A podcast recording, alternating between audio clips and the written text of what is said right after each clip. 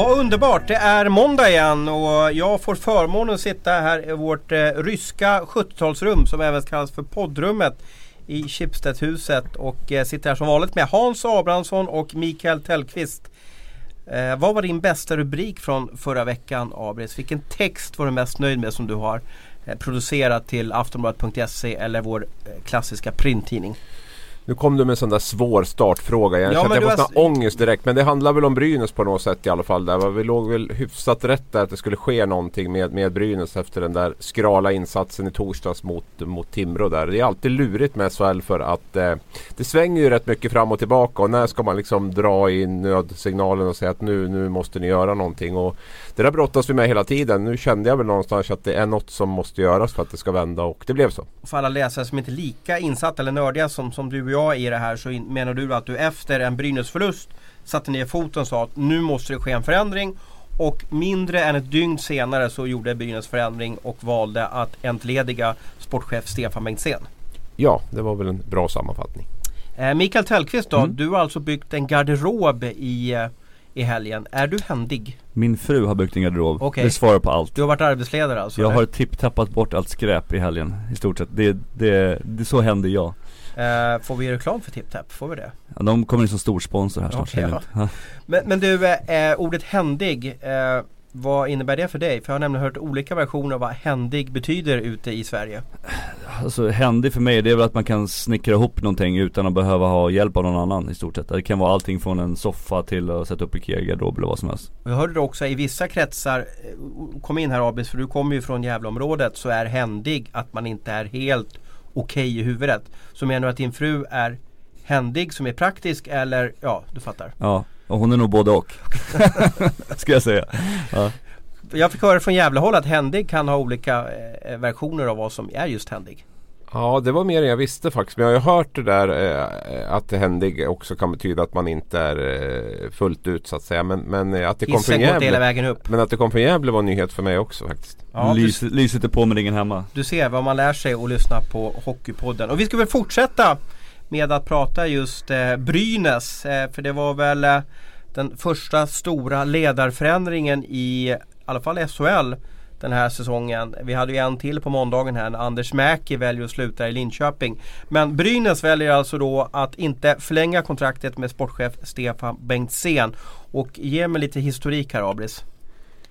Ja, Bengtzén har ju varit fyra år i klubben, kom in som sportchef lite överraskande där eh, och hade ett år kvar på kontraktet. Jag hörde faktiskt tidigt här att det var på gång att han inte skulle få förlängt efter den här säsongen och var även inne på att göra en grej på det. Men eh, nu valde ju Brynäs att agera tidigare här nu då och eh, arbetsbefria Bengtzén under sitt sista år på kontraktet.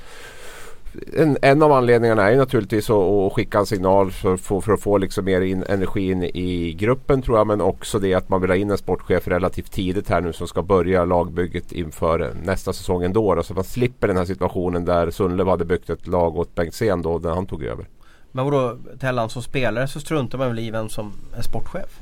Nej men jag, ty- jag tycker det är lite uppfriskande ändå att man går den vägen för det är ändå han som har satt upp laget och bestämt mycket av det liksom och det verkar som att spelarna har ganska stort förtroende för Sjödin ändå då, med tanke på att han får vara kvar. Mm. Att, de- att de inte tar in en ny huvudtränare. Mm. Mm. Så det är sp- spännande. Och jag kan ju tycka att det är, luktar lite kaos-Brynäs över det hela. Jag, jag har så, de gjorde en jättegrej av det här att, att mitt under deras krisstart så väljer man då, och som, som fram, kommer framställas utåt, att, att de kickar sportchefen. Sen är ju den, den korrekta sanningen att man inte förlänger kontraktet. Men jag kan tycka att det, är lite, lite, det smakar lite illa om tajmingen och jag tycker att det är Ja, man hänger ut Bengtzén som att det är hans fel att laget har spelat, spelat så dåligt. Ja, han har inte lyckats med värvningarna. Det har han absolut inte gjort. Och Palushaj, eh, transfern till Örebro. Ja, jag vet inte riktigt om det var han eller styrelsen som, som var den som liksom avgjorde att, att Palushaj inte blev kvar i, i, i Brynäs. Men jag, jag kan tycka att det, det, det smakar inte bra. Jag, jag får också en känsla av att Fast det är väl han som är övergripande chefen också, eller? Jo, det är han väl också. har Han har säkert en styrelse som är med och över stora värvningar och tillsätter tränare och så vidare. Lite olika olika klubbar då. Men, men jag, har, jag är lite förvånansvärt hur, hur de väljer att göra det här nu. Och jag tycker också att de hänger ut honom också. Att det är hans fel att laget har spelat eh, dåligt. Han, han är inte med på isen.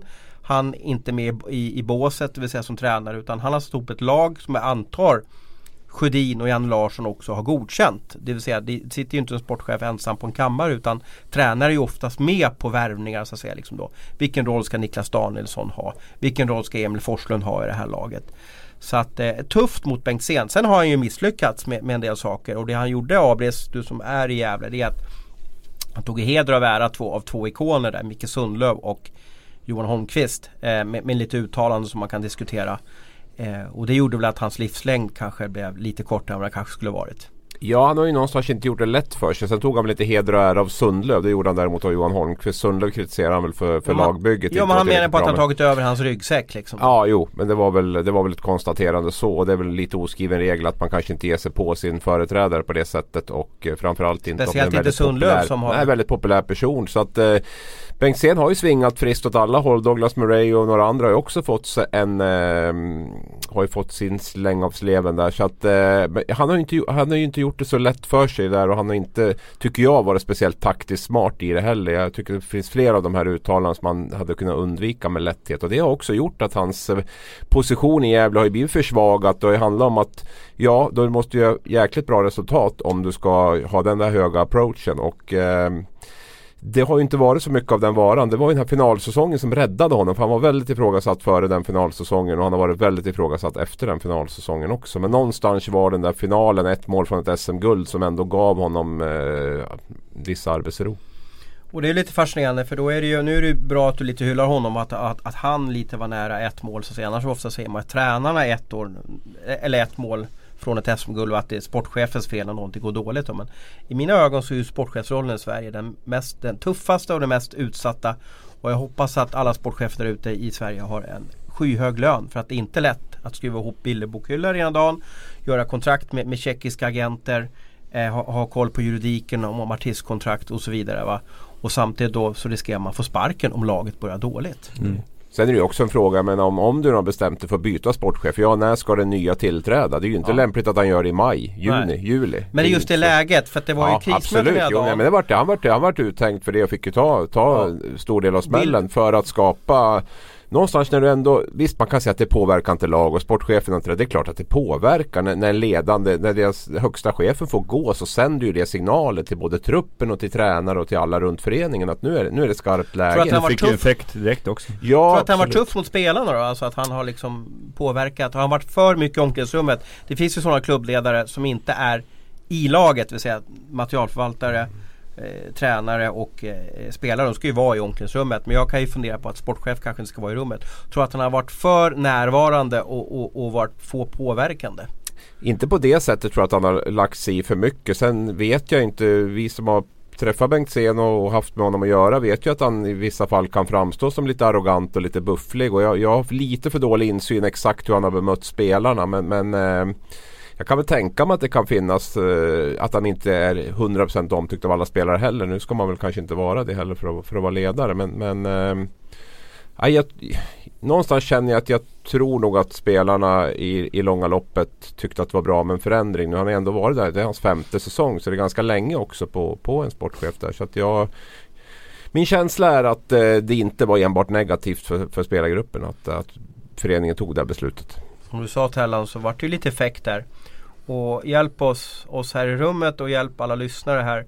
Vad blir det för effekt i ett omklädningsrum när en klubb väljer att byta en ledare som i alla fall är i närheten av laget? Är det så att man knyter näven och säger att nu, nu, nu har vi fått bort den där. Nu är det vi som ska göra det. Mm. Ja men det har ju varit någon typ av orosmoment som, som, som, du säger och det här blir ju, nu blir ju allting fokus på tränarna och, och, och, spelarna. Nu ska ju de göra det liksom, nu finns det inga ursäkter längre. Uh, nu är Bengtzén borta om han nu, han var ett orosmoment och sprang mycket omklädningsrummet skulle tycka och tänka och sådana grejer. Så att uh, nej, nu får, nu får spelarna verkligen steppa upp och bara se till så att det inte bara var en one hit wonder här med en match mot, mot Skellefteå, vilket de gjorde jättebra. De spelade kronbra den matchen och tycker jag eh, vann rättvist. Så att, eh, nej, vi får se vad som händer. Men kan vi inte ta död på det här en gång för alla nu? Nu har vi fått ut Tellan från omklädningsrummet ett års distans. För de här svaren får man ju alltid politiskt korrekt. Nej men det, det, påverkar inte oss. Det, det är utanför liksom laget och sådär. Det är väl självklart. Om Jocke Eriksson får sparken i Djurgården. Svara ärligt nu Tellan. Visst hade väl det påverkat spelare och, och även tränare i, i klubben när du var där? Ja men det, det, är klart det påverkar. Alltså allt, allt som är ett orosmoment och allting som blir skrivs om i tidningar, allting som du måste stå till svars för och prata om blir ju liksom en, en ryggsäck till liksom för, för alla spelarna. Och jag tror spelarna känner väl också i Brynäs i det här fallet då att de, att de skulle prestera på, på en helt annan nivå, att de skulle ligga högre upp i serien. Så att det har väl kanske blivit lite grann som att det har blivit en ursäkt liksom, att vi har haft någon typ av liksom störande i, i Brynäs. Så att, uh, nej men nu, nu verkligen, nu är det bara, nu är det bara att köra liksom. Men visst riktar det väl fokus lite mer mot spelargrupp? Absolut, och ja. absolut det gör det. Ja. det gör och det nu. känner man också som spelare. Ja, ja. och ja. det är därför det blir den här effekten också. Nu får man ju se om den här effekten håller i sig och då, då men gör inte det, då kanske det är något problem i spelartruppen också. Uh, men har det här varit ett effekt, då blir det ju liksom Sen kan man ju inte räkna med att Brynäs ska vinna varenda match nu resten av året Men man kan ändå se på spelet och typ attityden hos spelarna liksom mm. vad, som, vad som händer uh, Visst jobbar du med, med rekrytering Tellan? Ja, stämmer Vem uh, vem är din drömrekrytering till ny sportchef i Brynäs? Abris Abris? Oj! Jag kan allt Skulle du kunna tänka dig att vara sportchef? Alltså, Nej, jag har inte den kompetensen. Nej, jag har inte den kompetensen.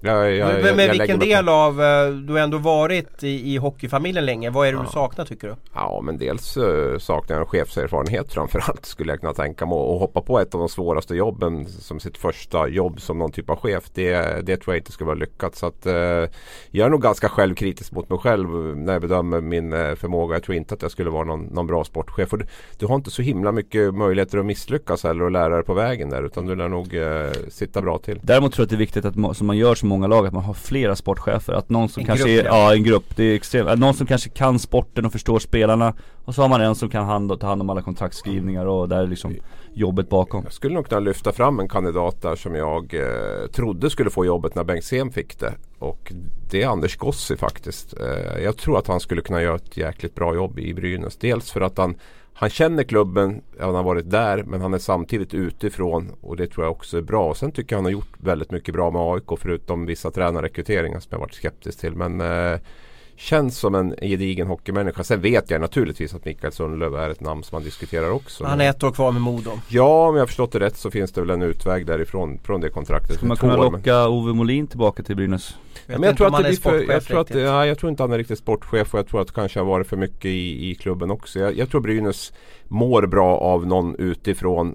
Eh, Thomas Berglund tyckte det var ett lysande exempel på det därför att eh, det har en tendens att det blir lite för mycket Familj eller? Ja, mm. jag tänkte säga inavel men det låter så hemskt. Men, men lite för mycket familj. Jag tror att man behöver ha någon utifrån med lite Familj, vi måste, det är ju Karlstad. Vad kan vi hitta för ord på På, på äh, Gävle? Är det en sekt då? Det finns en sekt, hockeysekt i Gävle.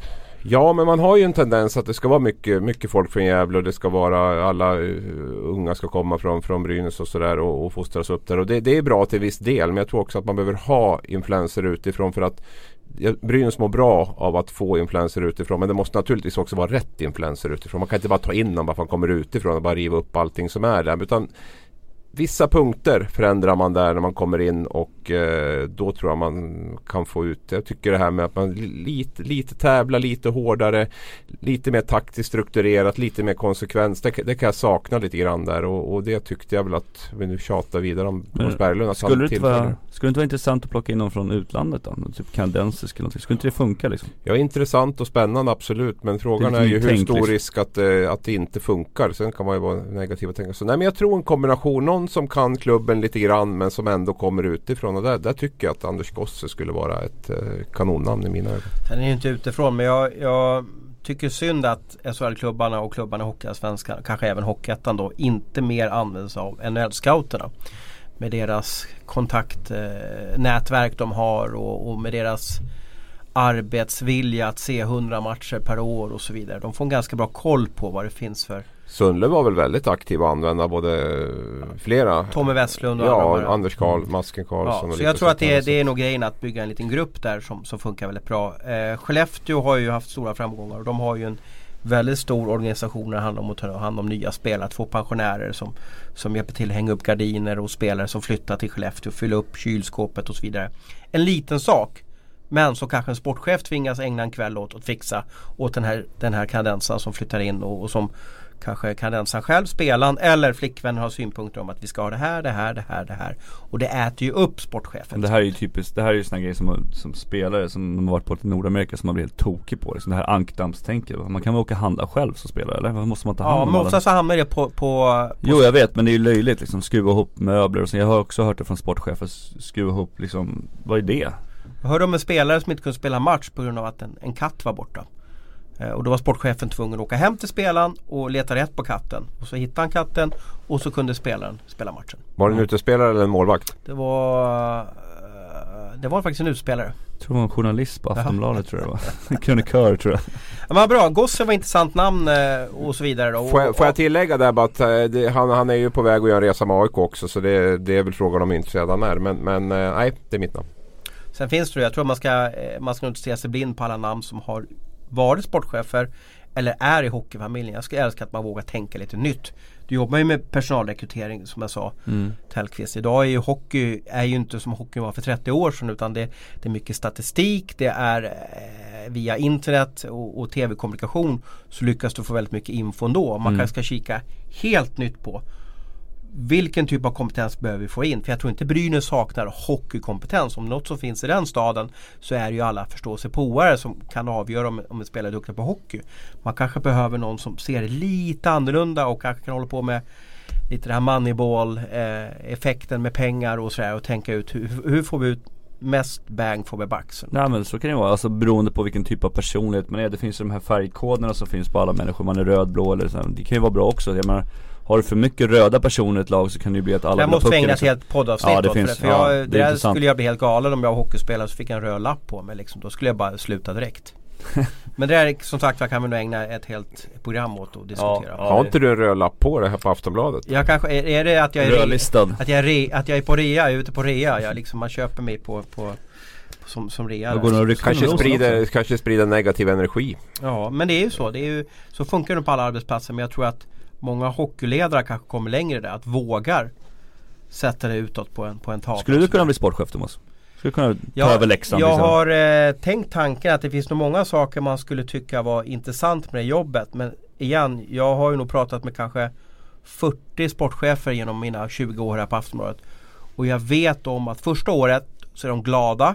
Ögonen är, är eh, lyckliga. Eh, de är välklädda och det får de vara lite senare också givetvis. Sen märker man att det går ganska snabbt tills att det är stirriga ögon. Tills att eh, man svarar inte telefon för att man har så mycket att göra. Man äts upp av jobbet. Mm. Eh, och sen har ju då supportrar hör av sig, sponsorer hör av sig, spelare hör av sig, agenter hör av sig. Du måste orka kommunicera dygnet runt. Och det tror jag, allt det här ihop gör att det här det är hockey-Sveriges värsta jobb att vara sportchef. Mm.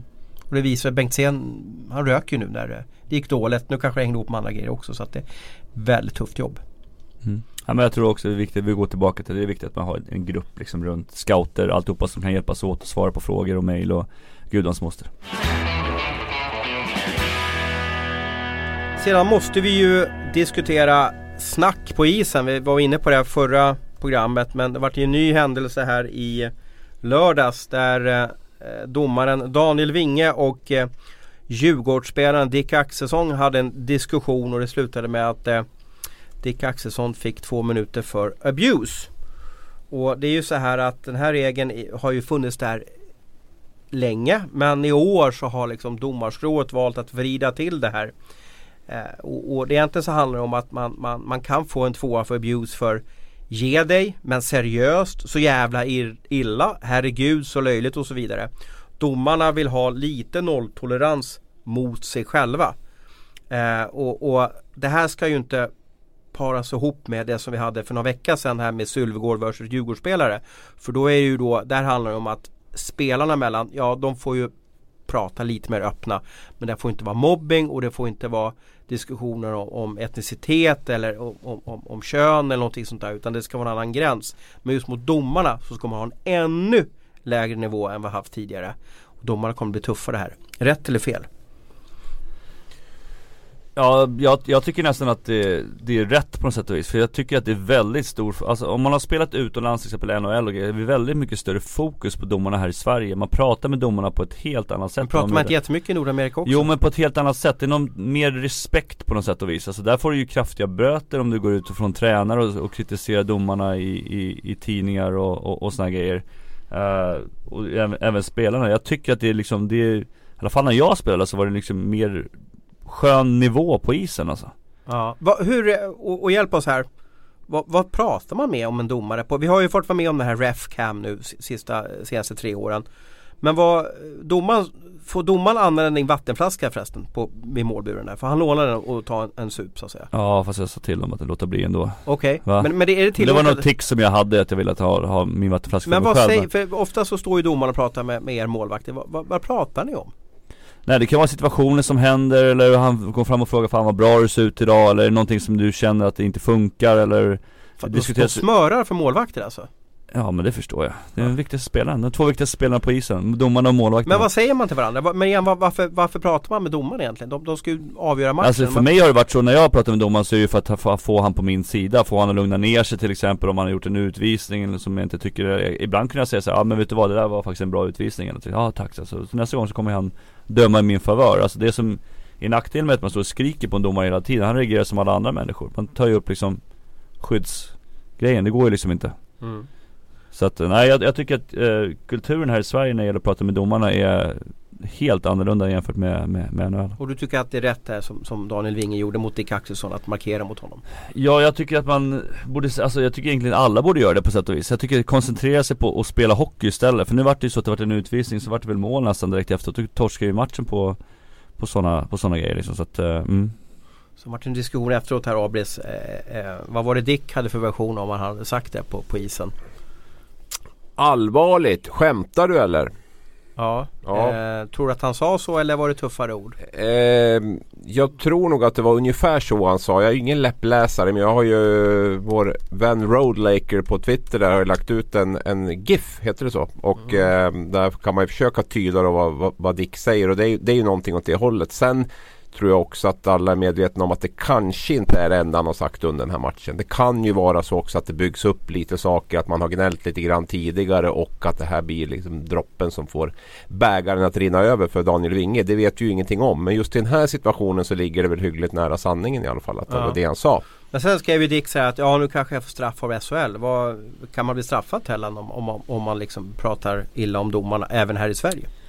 Ja, det, kan, det, kommer det säkert kunna bli. Men inget du har hört om när du Nej, varit? Nej, ingenting som jag, har hört kan, Jag kan ta upp det här bara för att jag är lite påläst om det här. Men Pontus Westerholm då, en eh, spelare som var i Brynäs tidigare som är i Frölunda nu. Han eh, var ju väldigt kritisk mot Mar Morgan Johansson och han sa att han tyckte var, att han var den sämsta domaren i serien.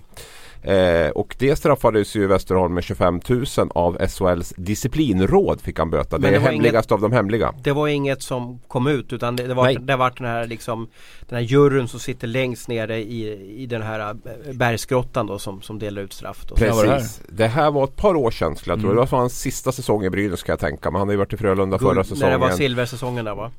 Ja, om det var året för. Vi kan titta. Det var i februari 2016. Ja. Mm, så det är eh, snart tre år sedan. Då. Mm. Eller två ja, men för att få bort det här surret så är det väl ingen ja. dum idé. 25 000 lät väl ganska mycket i och för sig men man, man kan ju liksom det här är också det som vi diskuterade förra veckan, det är klimatet på isen och sådär, hur man pratar med andra människor också liksom. Jag tror att det blir bättre, man får bort, matcherna kommer gå fortare så slipper alla åka upp och prata med domaren hela tiden, och tränarna ska fråga saker hela tiden och sådana grejer. Och... Sen underlättar väl nyrekryteringen också av domare om, om inte de har en alltför odräglig arbetsmiljö. Nej, och det här gäller ju då domarna också, att de vet du, visar respekt, att de liksom kommer fram och pratar med båset om de behöver så att de inte åker och gömmer sig. För så är det ju också, vissa domare åker och gömmer sig och tycker att de är lite king shit rock'n'roll också. Så att, eh, och bara vi sträcker upp handen att nej vi vill inte prata med dig eller vad som helst. King shit rock'n'roll. Men jag har också fattat det där att kan det inte vara så att vissa domare är lite tuffa mot spelare också? Det vill säga kritiserar med, med dragningar, skridskoåkning och så vidare. Eller är det bara spelare som är tuffa mot domare? Det finns vissa domare som, som är kända för att vara lite kaxigare. Vad säger som, de då? då? Nej men det, det är som jag sa alldeles nyss, det kan vara att de inte vill prata eller bara åker därifrån, åker därifrån eller vet du vad, liksom, jag orkar inte med det eller vad som, Ja lite grann, lite så här säkerhetsvaktstänk liksom. Vad säger vi om eh, Dick Axelssons initiativ att eh, hänga ut Daniel Winge på Twitter då som en av de sämre domarna i SHL? Är det bra nivå Tellan? Nej, det tycker jag väl inte eh, är bra nivå alls. För att eh, med tanke på vad Westerholm gjorde innan så är det egentligen i stort sett samma sak. Så att ska det vara konsekvenstänkt så ska han få böter för det här också. Jag var ju på den här matchen eh, och det var ju många händelser där. Eh, jag tror båda tränarna Robert Olsson och Buran Berglund var, var nog sa efteråt att det här var inte domarnas bästa match. Sen vill de inte lägga allt för mycket fokus på, på matchen. Och jag tror, eftersom jag själv varit domare, jag förstår det här. Man har ibland en bra match, ibland lite sämre match. Uh, Bulan Berglund gick ju in till domaren efteråt och då fick, fick han en ursäkt angående en händelse på isen som, som uh, domarna tyckte att de gjort fel. Så att uh, där tror jag är väldigt viktigt att domarna också inte bara stänger in sig, att man också berättar. Men vi har sett det här igen, vi gjorde fel, förlåt. Vi, vi tar beslut var, var fjärde sekund på isen eh, och ibland så blir det fel. Jag tror att det är helt okej okay att säga så. Ja, och jag har ju varit inne på det. Jag får inte så mycket medhåll märker jag på bland supportrar ute i landet. Men, men alltså domarkåren är ju ett skepp helt utan styrning. Och ja, jag, det har ju varit så också som det verkar under förra året också. Det är klart att besluten blir sämre på isen. I, i långa loppet blir besluten sämre på isen också. Vi har domare som, som inte har någon ledare. Man, jag tycker man kan jämföra med ett lag som inte har någon tränare i stort sett. Och det finns ju det finns väldigt begränsat med feedback efteråt. Man, man känner en osäkerhet vart vart är domarkåren på väg? Vem ska ta över? Hur, hur ska Fast vi jobba? de är ändå fyra stycken som sitter i domarrum efter match. Det är ju som vi sitter ja, här inne. Det är klart då... när vi diskuterar vad vi gör bra och mindre bra i podden. Jo. Måste du ha en chef som kommer in och berättar vad som ja, är men jag bra? tror för att du ska få utvecklas hela tiden framåt så tror jag att det är väldigt viktigt med, med, med ledarskapet. Det är jag alldeles övertygad om. Att du jobbar året runt varje dag med dömeriet. Att, för mig är det givet. Liksom. Du är ju heltidsanställda domare idag. Du måste jobba med det för att utvecklas. Du måste ju känna själv att det finns någon som bryr sig. Att vi liksom, hur blir vi bättre? Hur undviker vi de här situationerna? Jag menar sitta där mm. de fyra efter matchen med, med någon halvförbannad tränare som kommer inspringande också. Så jag vet inte om det är liksom rätt. Nej, jag, för mig, jag är förvånad att ingen reagerar mer på att att det här får konsekvenser även på isen. Hur det här har skötts de senaste åren med dömeriet och hur det ser ut nu. Ja, arbetsmiljön är ju katastrof. Det är ju inget snack om det. För, för domarna. Och jag menar, det, det här skiljer sig från, från NHL. Tycker jag också. Det, men hur ofta hör man tränare bara gå in till domarrummet i NHL? Det hör man ju typ aldrig. Alltså de är ju på helt del sida av arenan också. Varför ska, då, varför ska man springa in när man är hetsig efter match och prata med domarna? Det är väl bättre att lugna ner sig och så ringer man ett samtal sen då till en domarchef eller vad, vad det nu kan vara som jag tror, att det, jag tror att det är så mycket också. Jag har förstått det som att det, det pågår en hel del diskussioner när man har lugnat ner sig och man ringer till domaren till den tidigare domarchefen i alla fall, Peter Andersson. Jag pratade mycket med honom och så. Och, eh, och även att tränarna gör det många gånger bra. Att de andas först och går in i domarrummet. Men, men visst, det förekommer nog Men varför ska man gå in i domarrum överhuvudtaget? Jag förstår inte liksom. Varför måste man ha ja, svar? Jag, jag, tycker att man kan göra det. Man måste kunna kommunicera med den som är matchledare. Det, det tror jag ändå. Om man gör det på och det här blir ju ett ansvar, kanske inte på domaren utan på eh, klubbledaren, alltså lagledaren eller tränaren att man är saklig och inte för upp i varv. Jag kan gissa att det är ofta det lag som har förlorat som har synpunkter på domaren. Eh, och då, då, har man ju ett ansvar där att man inte bara kommer in och är som, som en bandhund och bara kör. Utan är lite vuxen och kontrollerad i de fast här det är. Ju, fast det är ju en sport där misstag sker. Alltså det har vi diskuterat tidigare. Vi ska bort allt det här med VAR och, eller VAR i fotboll men alltså TV och såna grejer. Mm. Domarna måste få göra misstag också. Då måste tränaren kunna respektera det också. Det är lika väl som en back slår en dålig passning så måste domarna kunna göra ett misstag också. Som ibland gör då att det, klart man blir irriterad, det kostar en match eller vad som helst men Men jag tycker att det borde finnas någon typ av Stund där efter matchen när man inte får gå in till domarna Det kan vara en 20-30 minuter så man får lugna ner sig för att det vet man ju själv om man torskat en match när domaren, man är ju liksom Det känns som man vill slå ihjäl någon, ursäkta uttrycket men det är ju så. Det finns väl en poäng i att man kan vänta till dagen efter och känna efter då. Hur stort var det här problemet? Hur mm. fel var det? Ja, Behöver jag liksom ringa och ta en diskussion om det här? Känner man så fortfarande? Ja men då ska man ju absolut göra det. Men, men det finns nog en poäng i att uh, sova på saken som det populärt heter. Så är det nog många yrkesgrupper och många, på många arbetsplatser. Sen vill vi ha Say hello to a new era of mental health care. Cerebral is here to help you achieve your mental wellness goals with professional therapy and medication management support. 100% online. You'll experience the all new Cerebral Way, an innovative approach to mental wellness designed around you. You'll get a personalized treatment plan from a therapist, prescriber, or both in a safe and judgment free space. Your Cerebral therapist or prescriber will outline a customized plan with clear milestones along the way so you can get to feeling your best. With Cerebral, you're not alone in your mental health journey. We're here to empower you to live a fulfilling life. So take that first step towards a brighter future and sign up today at cerebral.com slash podcast and use code ACAST to get 15% off your first month. Offer only valid on monthly plans. Other exclusions may apply. Offer ends July 31st, 2024. See site for details. Känslor. Mikael Tellqvist, eh, hur gamla är dina barn? Med 4 och 7. Fortnite, har du eh, mött det tv-spelet och eh, både charmen och problemet som medföljer med, med Fortnite? Jag har hört om problemet men uh, min sjuåring har nämnt det någon gång att han vill spela det men han får inte spela det. Och jag, jag har ju själv aldrig spelat Fortnite. Eh, Abris, hjälp oss lite. Beskriv det här spelet. Jag är jättedålig på att beskriva det här spelet. Det går väl ut på att ha ihjäl en massa människor i alla fall. Eh, jag har ju på nära håll upplevt det både för och nackdelar med det här spelet. Och hade jag Hur fått gamla är dina pojkar då? 9 och 11. Får, får 11-åringen spela Fortnite? Ja.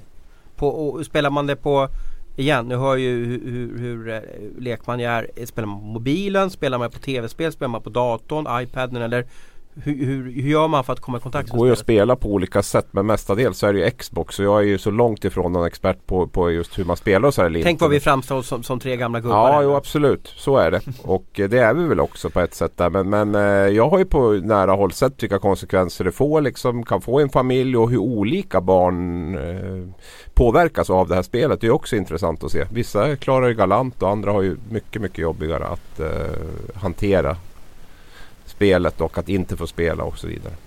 Och anledningen till det här är att jag under helgen nu, eh, jag var och kollade på NHL-grabbarna här i torsdags fredags i, bort nere i Göteborg, New Jersey mot, eh, mot Edmonton. Sedan såg jag Södertälje i fredags och sen såg jag SHL i, i lördags och sen såg jag Hockeyallsvenskan igår. Och en röd tråd genom alla, alla de här dagarna det var att jag vid något tillfälle hamnade och pratade om Fortnite. Och fler och fler i hockeyfamiljen, jag vill inte hänga ut vilka det är, har tagit upp det att man, man märker att det här tv-spelet då får negativa konsekvenser för många hockeytjejer och hockeygrabbar. Att man lägger ner för mycket tid på det här.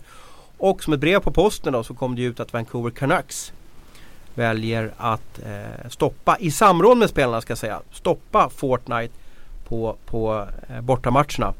Ehm, Tellan, det är underbart att ha din, din eh, bakgrund med, med 16 år inom eh, elithockeyn. På, Och tv-spelsbranschen. Ja, precis. men men eh, eh, om man är hockeyspelare så, så kanske man har, man har ett hyfsat liv, man har bra med pengar och kanske mycket fritid och så vidare. Va? Eh, det här Fortnite, är det bara någonting som ändras namnet på spelet eller vad, vad har du för erfarenhet av, av, av, av kanske elitidrottare som har mycket tid? Vad, vilka faror finns det där ute? Nej men jag, jag, jag tror att eh, alla typer av eh, beroende på ett eller kalla, kalla det för beroende har ju alltid funnits inom sporten. Jag menar innan eh, Innan satt man och spelade poker om pengar, sen så satt man och spelade du, Poker här, på nätet. poker på nätet som är ett, som är ett problem inom hockeyn. Eh, nu väljer man att spela tv-spel eh, när man kommer hem efter matcherna för att Ofta efter matcherna så är man ju så väldigt uppe i varv, man är uppe i adrenalin, man har svårt att sova som det är liksom och det är lätt att man tar fram telefonen eller tv-spel och sitter och spelar och sen Vad gjorde, vad gjorde du när du kom hem efter match? Nej men jag, jag har spelat också, men jag spelade COD heter det, Call of Duty spelade lite grann, lite Playstation Och Ja. det är väldigt lätt att liksom hamna i den här fantasivärlden och så har det gått 3-4 timmar och så är klockan 3-4 på morgonen liksom Eh, Och jag menar Men blev du sämre av det eller var det ett sätt, bra sätt att varva ner?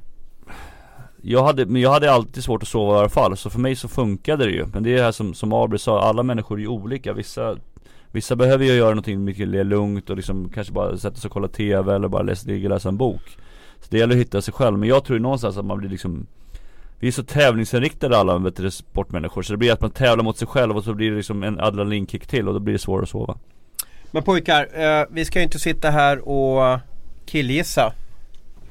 Utan vi måste ju blanda in ett, ett proffs. Vi har ju proffs i Tellqvist som tycker till om vad, vad spelarna säger och sådär. Utan då blandar vi väl in en forskare i det här ämnet. Oskar Foldevi, välkommen till Hockeypodden. Ja, tack så mycket. Eh, vi vill ju belysa det här med, med tv-spel i allmänhet och kanske just det som har blivit ganska hippt just nu, Fortnite. Eh, hur ser du på idrottare versus tv-spel och Fortnite? Ja, det är en intressant och stor fråga. Jag ska bara säga det, jag är egentligen inte forskare nu utan kliniker, så jag hjälper människor i form av legitimerad psykolog. Men eh, okej, Fortnite och idrott och så. Alltså det jag märker med datorspel det är ju att när man spelar datorspel väldigt mycket så tycker man ofta att spelen blir väldigt viktiga. Och då lägger man mycket av sina ambitioner och sin motivation i spelet. Så det har ju jag stött på då att desto mer man spelar datorspel desto mindre motiverad blir man för sin idrott till exempel. Och jag tänker att det ligger någonting i det där att, att Fortnite tar över kanske spelarnas ambitioner och att de väljer att vara tävlingsdrivna i Fortnite istället för i sin idrott och att det då kan vara problem. Har du hört någonting om att eh, hockeyklubbar eller har du blivit kontaktad av en hockeyklubb som vilja hjälp eller styrning med hur de ska hantera ett ökat beroende? Eh, jag har inte blivit kontaktad av just en hockeyklubb. Däremot så har jag blivit inbjuden att föreläsa i, liksom, för idrottsföreningar och så. Där man tänker mycket kring det här, men hur mycket är bra att spela och hur ska man förhålla sig till, till spel och man kanske har ungdomar som stannar hemma från fler och fler träningar för att de spelar mycket och så. Och så vill man liksom att ja, men vi behöver hjälp med det här och vi vill att föräldrar ska få komma och lyssna på det här och så. Ja. Hur ser du på det här? Är, är det ett problem det här eller är det här lite vanliga att den äldre generationen som bekymras över någonting som den yngre generationen håller på med? Jag ser det som både och. Dels att vi äldre bekymrar oss för att det här är lite nytt och okänt för oss och så gör vi kanske lite felaktiga slutsatser och kopplar ihop spel med alla möjliga bekymmer vi ser runt om oss. Men sen menar jag också att det finns mycket som är speciellt med datorspel som skiljer det från andra intressen som gör att det är lite svårare för unga människor att spela lagom datorspel än det är att titta lagom på tv eller hålla på lagom med sina andra intressen. Så jag menar ändå att det finns en hel del som är lite speciellt med spel. Är det hysteriskt? Det handlar ju om. Ja. Är det hysteriskt tycker du av Vancouver Canucks där till exempel då förbjuda den här typen av spel för, för laget på bortamatcherna? Eh, jag tycker det låter lite märkligt just att man väljer att förbjuda bara Fortnite. Att vad är det som är så speciellt med det spelet som gör att man förbjuder det men inte andra spel och så. Men däremot så tycker jag nog att man i en idrottsförening kan göra rätt i att tänka över lite. Vad, vad gör våra idrottare, spelare när de inte just tränar eller spelar matcher? För vi vet ju att den här tiden, det här lugnet inför en match eller den här tiden när vi faktiskt pratar om träningen och om kommande match i omklädningsrummet, att den kan ge mycket. Och om då mobilen åker upp för alla istället så missar man ju någonting där. Om vi ska ge tre råd då till, till vi säger i första hand hockeyledare eller hockeyföräldrar som lyssnar på den här podden. När ska man, när finns det liksom varningssignaler att eh, tv-spel och Fortnite har tagit över hockeyspelaren? Oj, det var inte så lätt fråga när det har tagit över. Ehm, det är väldigt svårt att se på utsidan när någon har fått ett spelproblem på det sättet. Men ofta kan man ju se det som att personen blir lite förändrad i vad den prioriterar och hur den beter sig och så. Till exempel skulle ju då en tränare kunna se att någon som förut varit engagerad i klubben och liksom stannar och hjälper till eller pratar med andra har jättebråttom hem efter varje träning eller ofta missar träningar och så. Um, men vad de annars ska se... Jag, jag, tänker att man måste ha samtal med sina spelare för att kunna upptäcka sådana här saker. Att det vore väldigt bra för idrottsföreningar att ha såna här, en sån dialog. Liksom. Nu håller ni på med den här idrotten och många av er är väldigt drivna i det här. Ni vill komma så långt ni bara kan. Men så vet vi också att bland er killar idag så är det extremt vanligt att man spelar mycket datorspel. Och hur blir det för er? Liksom? Mm. Märker ni att det påverkar på något sätt? Kan ni bli mindre taggade och sticka iväg till hockeyträningen för att ni sitter med Fortnite? Ja, men hur ska vi göra då? Och, och hur vill ni att vi gör när vi åker iväg på turneringar och så? Ja. Tycker ni att det är bra om, om alla sitter och spelar mycket Fortnite eller tycker ni att ni missar någonting då? Skulle ni vilja ha det på ett annat sätt? Så jag tror att det måste komma ur en dialog snarare än att tränaren väljer att nu ska vi förbjuda det här eller göra det här. Finns det någon forskning på det här med, med återhämtning? För det är ju ganska vanligt inom hockey. Man sitter efter matcherna så är ganska mycket uppe i varv och är svårt att liksom att lugna ner sig för att man är så mycket adrenalin. Blir det värre av att spela de här spelen? Eller liksom gör det att man lugnar ner sig? Finns det någon forskning på det? det eh, nej, det vet jag inte om någon forskning på. Um, något närliggande som jag stöter på och ett exempel jag brukar dra det är ju att om du kör en väldigt intensiv hockeymatch och den kanske inte går riktigt som du vill så du kanske både frustrerad på din egen insats och på lagkamrater och sådär hur det har gått. Då kan du ju få hjälp i omklädningsrum och liksom du blir trött fysiskt och du duschar och så är det kanske en resa hem tillsammans med familj eller andra lagkamrater och så då kan ni prata om det och bearbeta det som hände. Men när man spelar datorspel så får man väldigt lite hjälp med den här bearbetningen när man har spelat klart. Och det kan ju då göra att om du spelar en väldigt frustrerande Fortnite-match istället och så helt plötsligt ska du direkt ur den här matchen och in i och snacka med, med tränaren och ditt lag och prestera i en match så kanske du fortfarande är kvar lite i den här känslan som du fick i den där misslyckade Fortnite-matchen. Och då kan man tänka sig att det kanske påverkar så att man hamnar lite ur balans mentalt. Mm, mm. Men du, Fortnite är ju underhållning och det har funnits olika former av underhållning genom alla år och, och alla typer av beroenden eller spel och så vidare. Va? Men, men som hockeytjej eller hockeykille då kan man säga så här många minuter per dag är helt okej okay att spela? Kan man sätta någon sån gräns eller går det inte det? Det är väldigt svårt att säga någonting om minuter och timmar och så men, men det finns ju en del forskning som visar att man kan spela ganska mycket datorspel och fortfarande ha ett väldigt fungerande liv och må bra. Och vad ganska mycket är då, det är allt från ja, men två, tre timmar per dag i alla fall har man sett. Att då är det inte så vanligt att man får bekymmer. Det är mer när det börjar komma upp i 6, 7, 8 åtta timmar per dag och så. Det är då som det är väldigt svårt att spela utan bekymmer och problem. Två, tre timmar per dag låter ju jättemycket men det är kanske jag som närmar mig 50 som, som tycker så. Ja, alltså två, tre timmar per dag det är över hälften av alla tonåriga killar spelar så mycket. Ja. Så om man ska peka ut det som ett beroende eller stort problem, men då har vi ganska många ungdomar. Okej, okay, okay. ja, generationsfråga. Men du, tack ja. så mycket Oskar. Det var jättebra att du kunde vägleda oss i det här och, och hoppas vi kan ringa dig framöver om vi har liknande frågeställningar. Ja, tack så mycket.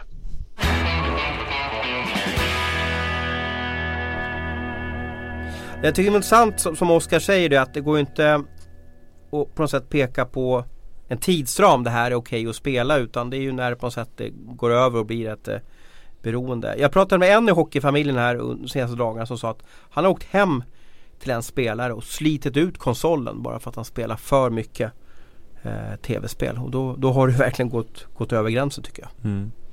Men det är som Oskar sa, vad var det, två, tre timmar om dagen är väl normalt Det lät på... jättemycket för ja. mig, eller jag är helt fel ute? Ja, men jag kan tänka mig, man sitter ju ändå på telefonen två, tre, det, jag menar, det framför datorn, det, allting är väl skärmtid egentligen som, ja. som, som, det, som det räknas som att eh, Men jag tyckte också lät mycket men det, det, det är väl så, det är bara för kanske jag har yngre barn också som inte spelar så mycket än så länge De umgås ju så nu för tiden och det är så Ja, det man kan säga med spel som fascinerar mig med just Fortnite är att det verkar vara så extremt beroendeframkallande. Att det, att det blir så starkt att man måste fortsätta spela, spela, spela hela tiden. Och sen är... har du hockeytjejer och hockeykillar som vill vinna. Förstår du? Men ja. de som har kommit längre de har ju en, en, en, en bizarr och underbar eh, vad ska man kalla det för? Grej att de vill vinna hela tiden. Men jag har ju varit med, jag har ju varit med barn som har noll tävlingsinriktning på när det gäller idrott som, som blir helt biten av det här spelet ändå. Så att, och jag är jättesplittrad i det här. Det kanske är liksom det här generationsproblemet som vi alltid pratar om. Vi, Vad spelade du när du var liten? Vad hade du för tv-spelare? Så Donkey Kong har jag okay, för mig. På, på en liten sån där Som man fällde upp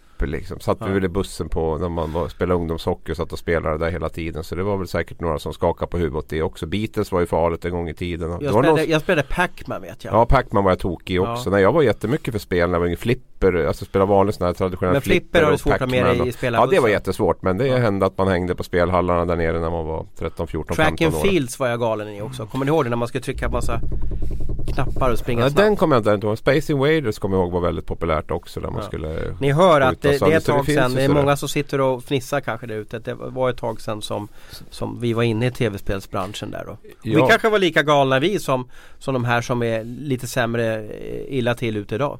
Ja, jag får väl för mig att det är lite mer lättillgängligt idag. Och sen är det väl också det här att man, man umgås ju också på det här sättet. Man träffas ju inte på samma sätt längre och åker till varandra och hälsar på kompisen. Utan man, man sitter ju och spelar och snackar liksom i de här headseten där och, och håller vi får, på. Vi får döpa om oss till gubbloggen här låter det som. Då. Ja, men det har vi väl inte stuckit under stol med heller. Att Nej. vi är gubbiga. Vi försöker ju lära oss om inte ja. annat va? Precis, alla, och belysa också. Ja. Vi, vi försöker kika in vad, vad, hur situationen är för, för hockeyfamiljen. Och där är ju många yngre tjejer och killar som, som finns i den.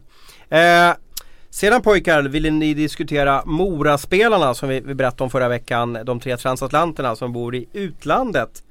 Eh, vad säger ni om det här att, att eh, hockeyklubbar väljer av ekonomiska skäl och eh, placera bosätta sina spelare som är givetvis det blir mycket lättare med artistreglerna om man är av utländsk härkomst i det här fallet då. Så sätter man då, så att Mora har valt att sätta sina transatlanter i Trysil i Norge. Eh, hur skulle du säga om du spelade hockey Tellan och, och så sa din arbetsgivare till dig att nu får du bo på Åland? Jag hade nog inte accepterat det. Uh, jag menar, är pengar verkligen så viktigt att man behöver sticka liksom mitt under match eller efter match eller vad som helst. Jag, det här är ju någonting som SHL tycker jag kan, kan nämna också. Förbjuda, det, förbjuda Ja men det är svårt att förbjuda eftersom det är, på något sätt så är det ju lagligt vad jag fattar det som. Så, men det, är, det är fusk inom, inom regelverket kan man väl säga. Och jag menar, det har ju försiggått tidigare. Var det inte så att uh, Uh, Luleå hade väl någon spelare också, Janne Niinema var Luleå, åkte fram och, fram och tillbaka Malmö, över gränsen det är också. många klubbar. Ja, Växjö som, som hade ju ett helt gäng som åkte till Köpenhamn och så. så att, eh, Mm. Men jag, det, min erfarenhet så har blivit mer och mer ovanligt på grund Ja. av strulet med allt. Det här känns ju så 2013 eller 2014 eller någonting. Då gjorde vi mycket på sånt här. Sen har det inte, har man inte riktigt, jag vet inte om det inte har hänt eller Det vi känns som en Nokia på... mobiltelefon lite. Ja, Men har man så tuff ekonomi att man måste göra Du det vinner här liksom, ganska är det- mycket pengar på det här. Jo jag förstår det men alltså liksom, är det det här vi vill ha liksom? nej det tror jag väl inte att vi vill ha. Det, ger väl, det blir väl inget så här Men fansen superprofessionellt. struntar väl i det där va? Jo men det ger väl kanske inget superprofessionellt intryck där man nästan inte hinner spela klart matcherna för man måste fly ut ur landet. Väl Men klart igen, att det, fansen bryr sig inte om det va? Eller de, de får ju se dem på Hur isen och mycket sen, vet de om det då? Nej, Vi belyste ju lite förra veckan här Jo jag vet men alltså Nej fansen, alltså de egna fansen, det är klart att de, de är väl inte de första som, som ska rasa mot det här. Och det, det är väl fullt förståeligt att de inte gör det. De vill väl ha så bra spelare som möjligt i laget. Och, och om det innebär det här under en kort tid så kan de väl leva med det. Det är kanske en, en större fråga än de egna fansen. Där, där SHL är ju ganska bra på att skapa lite sina egna regler. Så de kan väl säkert också ha någon gentleman agreement att spelare som spelar i SHL ska bo i Sverige. Det känns ju inte helt orimligt att kunna genomföra det. Men jag har ju alltid tänkt på eh, varför ett lag som Malmö inte har hela sitt lag i Köpenhamn exempelvis. Köpenhamn är en roligare stad, eller hur, än Malmö. Det kan du hålla med om Abris? Ja, ja absolut. Ja. Eh, och ha liksom bara sätta allihopa och köra danska, danska skatteregler in och träna och spela matcher i Malmö. Man kan också flyga ganska lätt till Köpenhamn från de, de flesta hockeystäder i, i Sverige. Jag tror att spelarna uppskattar att bo i Köpenhamn. De hade sparat grymt med, med skattepengar till, till, eh, till Sverige. Eh, och man har satt ihop, ganska bra lag över det där. Jag tänker ju så här bara på återhämtning och sådana grejer för, för spelarna som måste iväg. Alltså du har spelat en match Alltså du drar på dig väldigt mycket mjölksyror och allt och så ska du sätta dig i en bil och så dra till Norge liksom Det är liksom, eller att dra, flyga till någon flygplats eller vad som helst. Alltså du får inte jag såg ju, Mo- jag såg ju visste- Mora-Djurgården, eller Djurgården-Mora Ja. och då, då flög ju eh, pojkarna till Helsingfors efter matchen. Ja, Och sen Hel- Helsingfors och sen tillbaka in i, i Sverige igen. Så att det är ju du hinner inte, cykla, du hinner inte cykla ner, du hinner inte göra det här liksom efterarbete som, som är extremt viktigt när du spelar var och varannan dag också som, som spelare. Så frågan är visst, de Mora sparar väl pengar men frågan är om de får ut- då?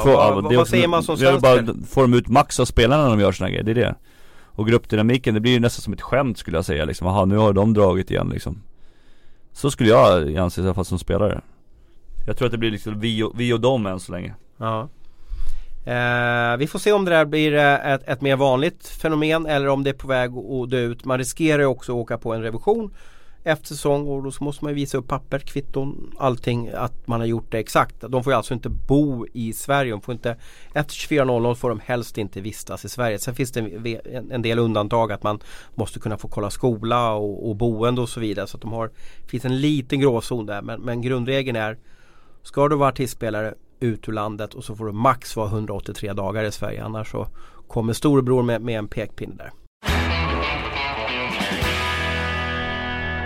Jaha pojkar, eh, då har vi gjort ännu en podd eller finns det någonting som ni vill avrunda med innan vi, vi tackar för oss och, och går och avnjuter en trevlig lunch? Eh, en stor snackis som, som Tellan var inne på, eller stor snackis ska säga, men det är väl lite Andreas Engqvist framtiden då måste jag säga där. Eh, eh, Den... eh, Menar du Engqvist i synnerhet eller hjärnskakning i allmänhet? Nej just nu Engqvist framförallt då, va, i och med att det är en så pass viktig spelare för Djurgården och hans problematik är så pass allvarlig där som, som den är. Och eh, vi har en läkare i, i Djurgården som, som har sagt länge att han tycker att han ska sluta spela hockey och eh, kommer att göra allt för att han ska göra det också. Så att eh, Ja, jag, jag, tror tycker att vi nog- kan ha sett det sista. Ja, och jag, jag tycker nästan någonstans så har Djurgården ett ansvar här också att sätta ner foten och säga att vet du vad Andreas, det, nu får det räcka liksom. För jag, frågan är Utan att veta allting vad som händer i en hjärna när man väl får de här smällarna liksom Hur, hur kapabel är man att ta ett beslut som liksom är, inte bara är själviskt liksom Mm. Eh, Vi har ju Patrik Selin.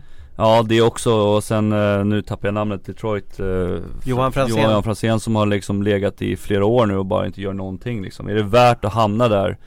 Vill Djurgården ha det ansvaret fall det skulle hända Andreas liksom? Det är också en sån här grej, även fast han vill fortsätta spela kan Djurgården ta det ansvaret också för de har ju också ansvar för, för sina spelare kan jag tycka Finns Vilket det- där Bengan är ute och, och liksom och, och har varit väldigt tydlig från egentligen när de signade Andreas att eh, att han tycker att han ska lägga ner och det, det, här, är- det här är svårt för mig för jag är kompis med Andreas eh, så att det, det Men hur tänker svårt. han då? Hur, hur Jag- jag tänker tänk- han ekonomi? Att han, ja men jag vill ju tjäna två år till på mitt kontrakt. Eller tänker han jag älskar hockey, jag vill tillbaka, jag är kapten för Djurgården. Vad är det som man som spelare drivs av för att vill tillbaka till isen? Jag vill inte gå in på exakt vad jag och Andreas pratar om men uh, grejen är ju liksom att Andreas han brinner ju för han älskar att spela hockey liksom Han ser sin chans att här, vinna med, med Djurgården också och det är det här liksom, jag, jag tycker som arbetsgivare har man ett stort ansvar här också och sätta ner foten och tycker att det är Men kan man inte låta vara med som ASS-tränare eller någonting sånt där? Förstår jag menar liksom? Att, Ja det kan man göra men frågan är om man ska vara på isen igen liksom. Det kan ju bli att hans son sparkar en fotboll i huvudet på honom och så får han en hjärnskakning till liksom och såna grejer så att, Mm. Nu vet ju inte jag vad Djurgården kommunicerar ut i spelartruppen angående Enqvist. Men det är väl klart att någonstans måste man komma till ett beslut där också för att liksom lugna eller lugna truppen men så att truppen vet vad som gäller. För att eh, tar man beslut nu då vet de det att ja, men nu är det vi som är kvar här som, som, som måste göra det här. va. Och ska han tillbaks på isen, jag tror att det är många som åker och nästan tittar på honom och ser om han åker och får någon smäll och, och sådär. Så jag tror det skapar en osäkerhet också i truppen. Det var anledningen till att jag skrev en artikel om, om eh, eh, Bengt Gustafsson i lördags. Det var att jag pratade med en HV-ledare som sa att eh, nästan skulle komma ner och skriva om, om, eh, om hjärnskakningsproblematiken. De hade en kille som var född 00 i B-juniorerna.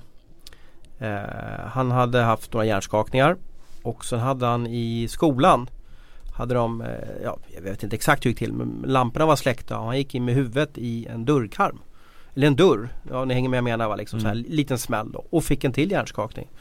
Och då har HV sagt åt den här killen 18 år gammal, 17-18 år gammal Du eh, Vi tycker att du ska sluta med hockey nu. Det har gått för långt. Och jag bara Wow, gud vad jobbigt för honom alltså. Och, och, och, och höra här från, från Ja från HV71 då. Men jag tycker de tog ett väldigt fint ansvar här. Ja men det är det jag menar också, jag menar Det är ett tufft hockeybeslut men vad händer om han får en tackling till och så hamnar han i liksom rullstol och blir liksom en, en grönsak Då hade det här beslutet inte varit så svårt att ta liksom Men varför tror du inte Djurgården nu går ut och tar det beslutet att Andreas Därför att jag, jag tror att det är som Bengt Gustafsson förklarar för mig så är det inte Djurgården som ska ta beslutet utan det är läkaren och Engqvist ihop mm. som ska ta det beslutet. Och Bengan har vi läst om, han har ju liksom redan tagit beslutet Mm. Men det har jag redan sagt Mm. när han Ja, var i men Ryssland. ja, men Engqvist att- vill ja. ju tillbaka. Ja Och då kanske som arbetsgivare så kanske man ska sätta ner foten då och säga liksom Men du Vill- som vän då till Andreas, jag vet du kanske inte vill prata för mycket om det. Ska, säg inte du åt honom att med Andreas, vi, vi, vi fortsätter trevligt och leka med våra barn. Vi, vi,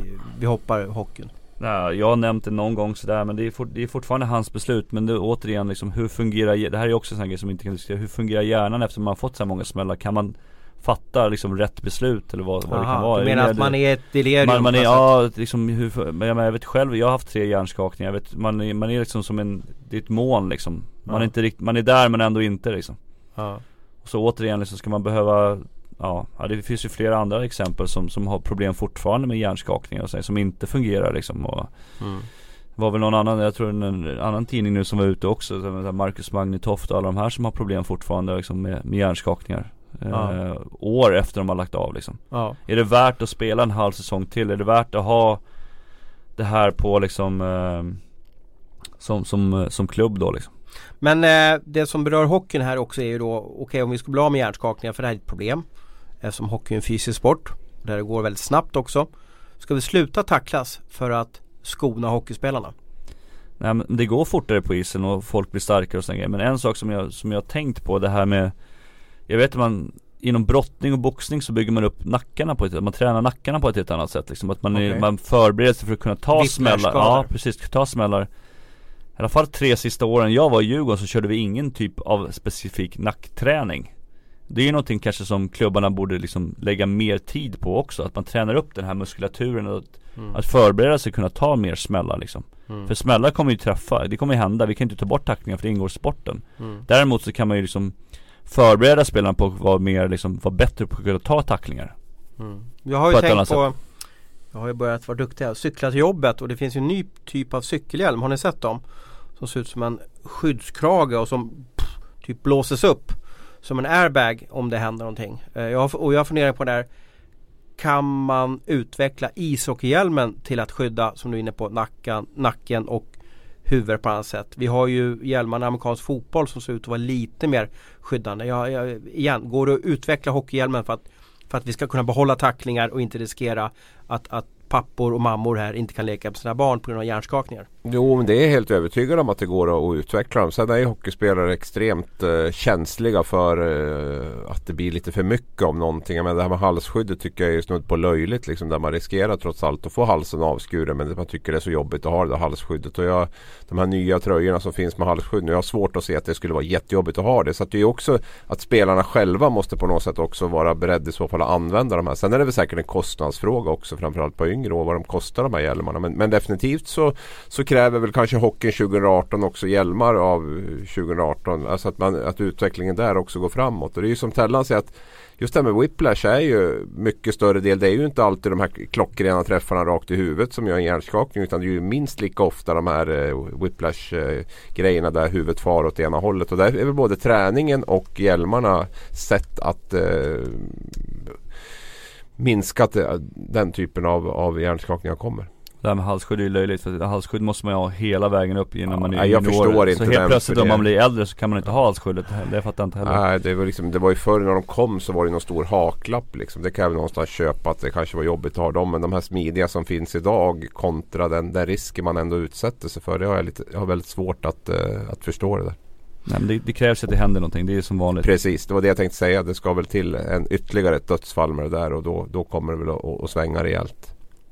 Eh, ni gillar ju när jag tar upp ämnen som vi inte har pratat om tidigare eh, så att det blir lite spontant och, och, och eh, inte så tillrättalagt allting där man kan läsa från ett manus. Eh, vi ska avsluta här med att ni ska få förmånen att döpa en ny himlakropp. Har, de har hittat en planet som ligger bortanför Pluto i, i, i vårt solsystem. Eh, och, och ni vet att det finns ju namn på alla planeter. Jupiter, Saturnus och så vidare. Det har ni koll på Mm. eller? Vilket namn skulle ni vilja ge den här nya Ja, det är en dvärgplanet om ni vill ha hjälp och, och försöka rodda fram ett, ett, ett viktigt namn här. Och det, alltså, det, du har alltså Pluto som ligger längst bort och sen så kommer den här nya himlakroppen som man kan kalla för en planet. Eh, om ni har tänkt att åka dit så kan jag säga att det vill, gäller, ligger väldigt långt bort. Det ligger alltså 300 miljarder kilometer bort. Så att vi ska inte ha tankar på att resa dit då. Men, men vilket namn skulle ni vilja ge till den här planeten då? Fortnite. Fortnite. Det är väl ganska bra. Ja, tänk vilken bra reklam för andra. Jag tänkte Pluto, Ja. det, är en, det är ändå en Disney-figur va? Kan man inte hitta något? Ja, jag drömmer till med Jörgen Lindgren då. Jörgen Lindgren. Och då, då kör väl jag på, på eh, Hockeystudions podd kan få den kallas för. Tänk vilken bra reklam om vi köpte den här planeten. Och så för alltid, du vet när, när skolan läser liksom så har vi Pluto och bakom, bakom för det så ligger Hockeystudions podd. Då. Tänk vad häftigt. Ja, eller Jörgen Lindgren. Då. Ja. Han har ju fått, haft tuffa veckor här nu så jag tycker att han är värd att få en planet uppkallad efter sig. Och sen det ligger ganska långt ifrån verkligheten också kan ju passa bra in. Det här rummet ser ut som en sån här planet också. Och apropå ingenting. Långt från verkligheten. Eh, Med de orden så avrundar vi vår podd idag och eh, ha en helt underbar morgon eller eftermiddag eller kväll eller när nu väl lyssnar på det här. Vi älskar er.